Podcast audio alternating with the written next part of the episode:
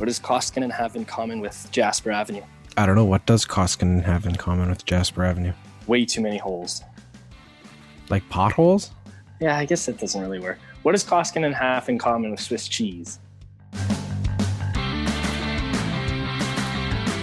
Hello, welcome to Hat Trick. I am Jordan Daller Coltman. I am joined, as always, by my brother Braden Daller Coltman. Braden, how are you doing? I'm grumpy. I know you're a little bit grumpy. The Oilers lost. We're not going to talk about the Oilers this week, probably for good reason. We will probably get back to them in a week or so.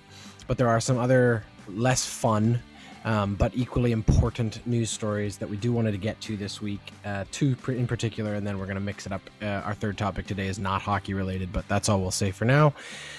Let's get right to it. So here's topic one.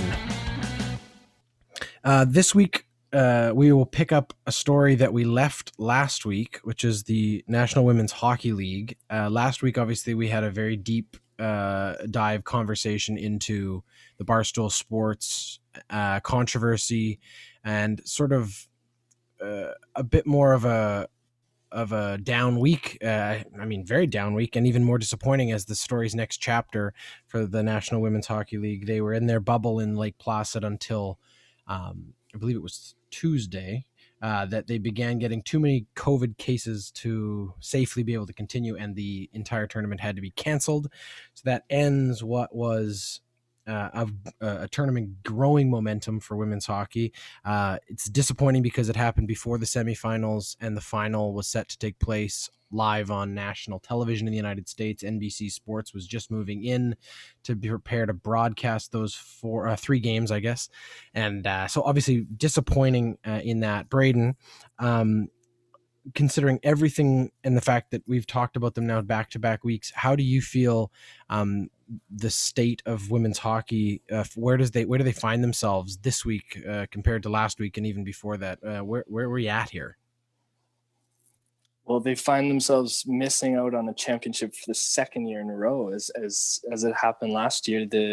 I think their finals fell on the weekend that everything shut down, and they weren't able to finish. Now, obviously, a championship or a final game isn't as important as everybody's health, but I think we find ourselves in a situation here where, we're weighing the health and safety of these players and these professionals to what all the fans want, which is, a final, an outcome of the accumulation. Obviously, this was already a shortened, but it was just like a tournament, right? Like, it was probably less than 10 games for these teams. Yeah, it's definitely disheartening. I think the minimum games played by any team were 3, and then several other teams were able to get a couple more in. But yeah, disappointing to say the least. And yeah, as I said, can't even finish off a.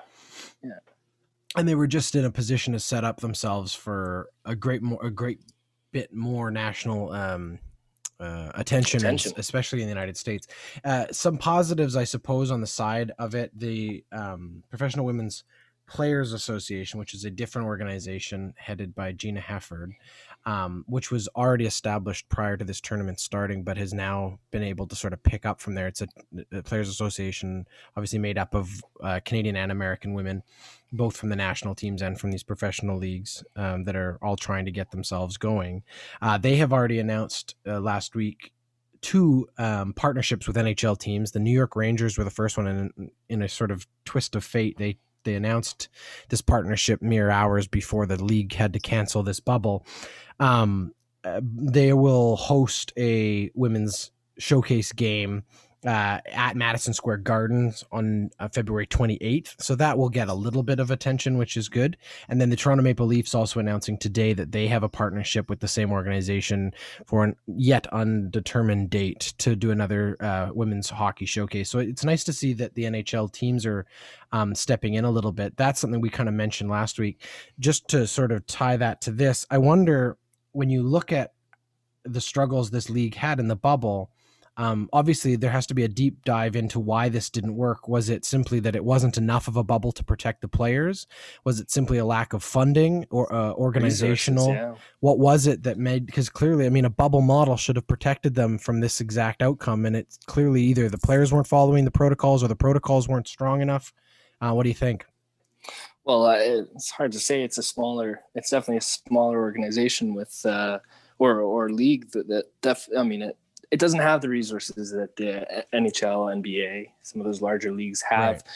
You know, it's good to see that some of these teams are stepping up to be to alleviate some of that moving forward. But I do think that it probably comes down to those resources and what they're. Yeah, I mean, because otherwise, it's a catastrophic mismanagement if it isn't simply the fact that they didn't have the money to do it properly. Because if they had the resources to do it properly and they just mishandled it, then it's a catastrophe on so many levels, you know, management wise. And there definitely need to be some serious conversations about that. This, like you said, this is a bit of a sort of silver lining, I suppose, this relationship. It makes me wonder, though, and I'm sure this conversation has been happening, especially after the Canadian Women's League collapsed a couple years ago.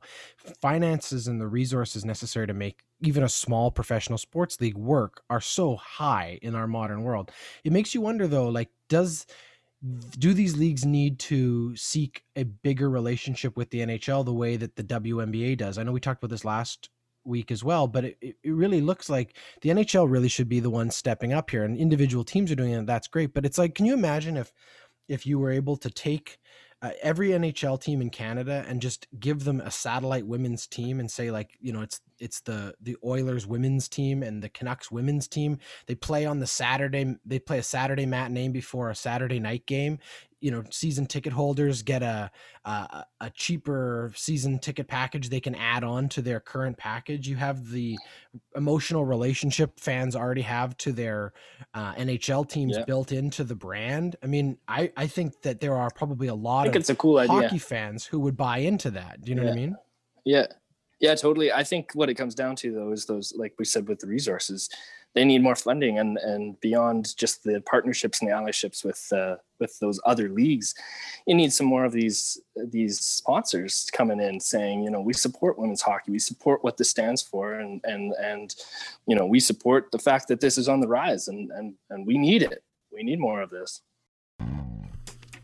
Hey. Do you or someone you know own a small business? Are you looking to grow or to reach new customers? Hey, why not let us help? Hattrick is looking for unique brands, businesses, and products to advertise on our show. You can find out how we can help spread the word about your business by contacting us on Facebook, Instagram, or Twitter.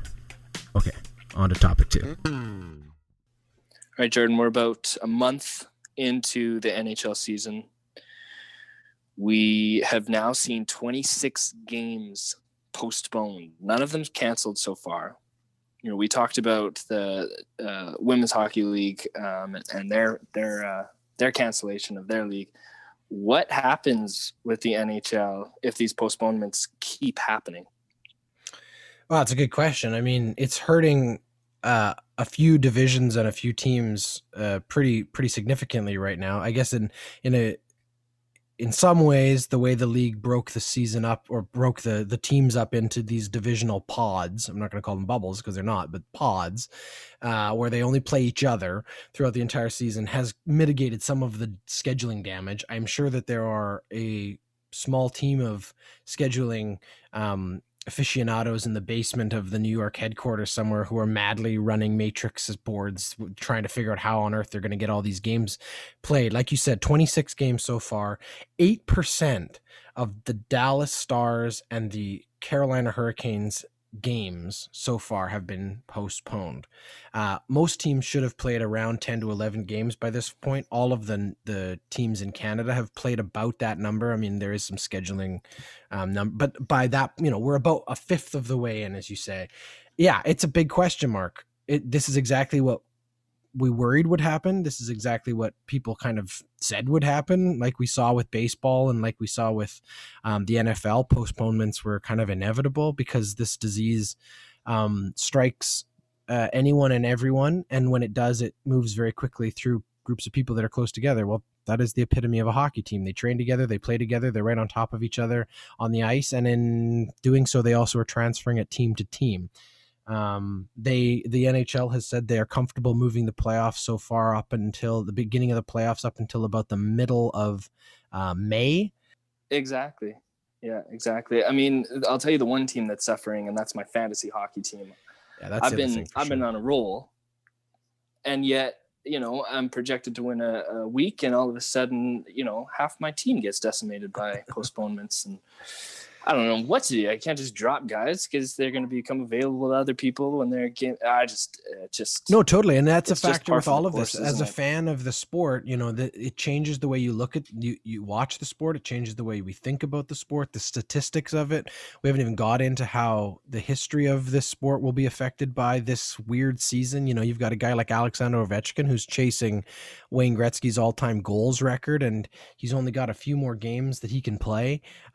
You know, a few more years that he can play based on his age. Just a couple more. But this is a season that he won't get a full, he won't get a full crack at. But again, safety first, that is obviously the most important thing. Do you think that if this continues, the NHL is going to have to start to reevaluate their strategy?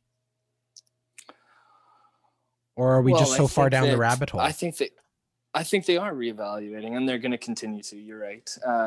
Whether or not they're going to just say, you know, we need to stop and we need to wait until this, we're even further down this thing. I don't know. I mean, I just don't know. There's so many things that we don't even know with the virus and the variants and the vaccinations and who's going to be able to access that and at what point are fans going to be able to get back into the building. I think it's great that the league has done everything that they can. I mean, knock on wood, to make sure that things are health.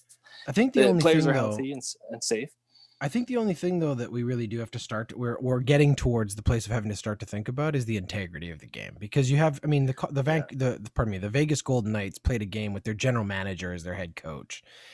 I mean, you're going to start getting to places where some uncomfortable decisions are going to have to be made. We're not there yet, but it feels like you can kind of feel you can feel the tension growing, let's say. Thank goodness it hasn't affected the Canadian teams. That's a good thing. Yeah. But it has started to touch the other three divisions. And one of them, I mean, Dallas and Carolina and I think Florida too have all had a significant amount of games postponed. Buffalo. Yeah. Well, and I think when you start looking into the future of how it's going to affect the league and other leagues, you know, the collective bargaining agreement's going to have to take into consideration the fact that they're going to have to change. I mean, salary caps are going to change. You know, there's going to be a lot of different changes that we see moving forward when it comes to how the NHL and other leagues continue to navigate this situation. There you go. We'll leave it at that for now. That's topic 2. Okay, topic 3 this week, not hockey related, but it only happens once a year, so we thought it would be fun to do Super Bowl picks. There's 2 of us today. We didn't find a third wheel for this episode, which is fine. Makes it a little bit quicker and easier because there's only 2 teams playing, believe it or not. That's how the Super Bowl is played. They don't do 3 teams at once, although I have to tell you, it would be a lot more fun if they did. I would love to see that. Just 3 teams. Maybe that's what the XFL should do. Yeah, 3 triangle-shaped field. No. 4. Like, so that it's like an X, literally an XFL. So you have 2 to try football to score fields on each crossing side. Each other. You're not actually playing 2 of the teams. You're only playing 1 team, but there's 2 games going on simultaneously. So everyone running across the middle just crashes into each other. 3 teams. You figure it out. With an X-shaped field? That's right. All right. Well, we've solved the XFL with the 4 minutes remaining in topic 3. What more is there to know? Let's do our Super Bowl picks. Obviously, I shouldn't have to set this up because... this episode will be live Sunday morning. You'll either listen to it Sunday morning, which will be before the Super Bowl, or you'll listen to it after. Either way, you can judge our picks. Or during. Super Bowl, or during, yeah. If the Super Bowl is not a great game, you can listen to this podcast during it. You can watch it and consider what the X might look like as the game's going on. Okay, now we have 3 minutes and 30 seconds for this topic. Here we go. We have Tom Brady, the Buccaneers, Tampa, if you will. And he is, 40? He's like 72 years old. How old is the guy? 43?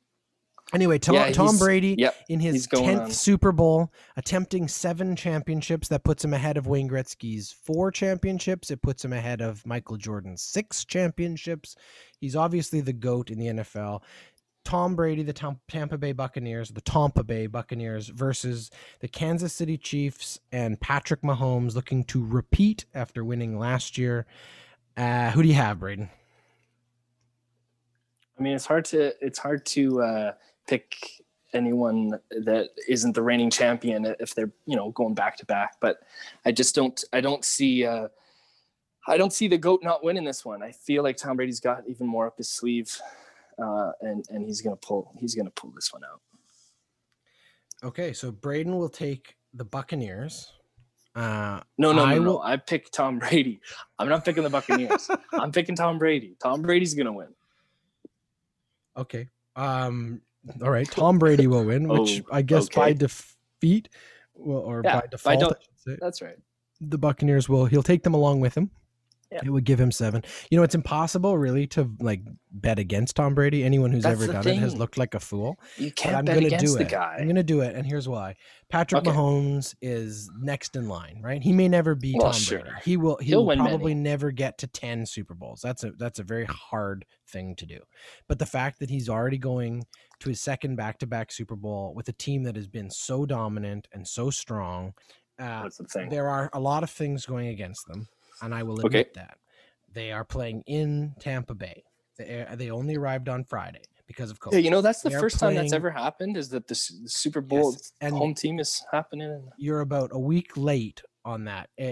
I said about a week ago that anyone who told me that they had you have 4 or 5 days after Tampa Bay won to tell me that, because it's the most over talked about thing with the Super Bowl. I think that's so fascinating. What an anomaly.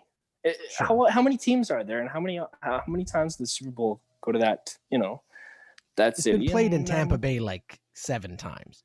Yeah, anyway, but how many times has Tampa Bay been in the finals? Fair enough.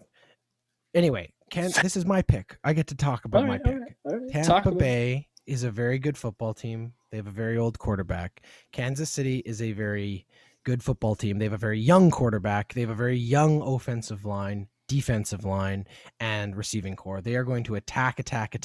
That's what they do.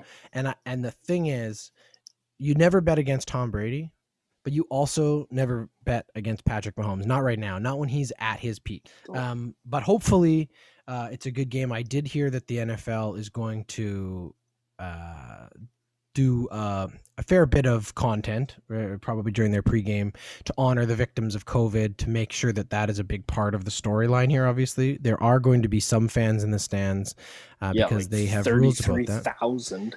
Yeah, but I also have heard rumors that the NFL has made sure that the majority of those fans are first responders. So that would also be a lovely tribute if that is something that is that rumor is true. So here's hoping that's the case. Here's hoping everyone stays safe. We also heard that Kansas City apparently had a barber come into their headquarters to cut some hair so that the players would look great for the game. And then they found out he was midway through the first person's hair that his COVID test had come back positive. So they got him out of there. So you also want to look while you're doing your Super Bowl bingo of all of the weird things that happen for the Kansas City player whose hair has been half cut. Yeah, half done hairdos. That is our show for today. Thank you for listening. We hope that you have a safe and enjoyable Super Bowl Sunday. No parties, no super spreader events, just Super Bowl enjoyment. And we also hope that you'll listen to us next week. Thanks, Brady. Woo! That's Hatcher.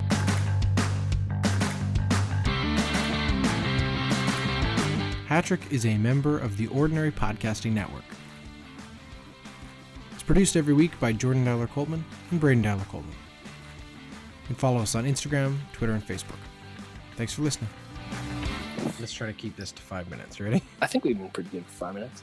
Mom likes the idea that every episode we keep saying, we'll stick to the time next time. That's funny.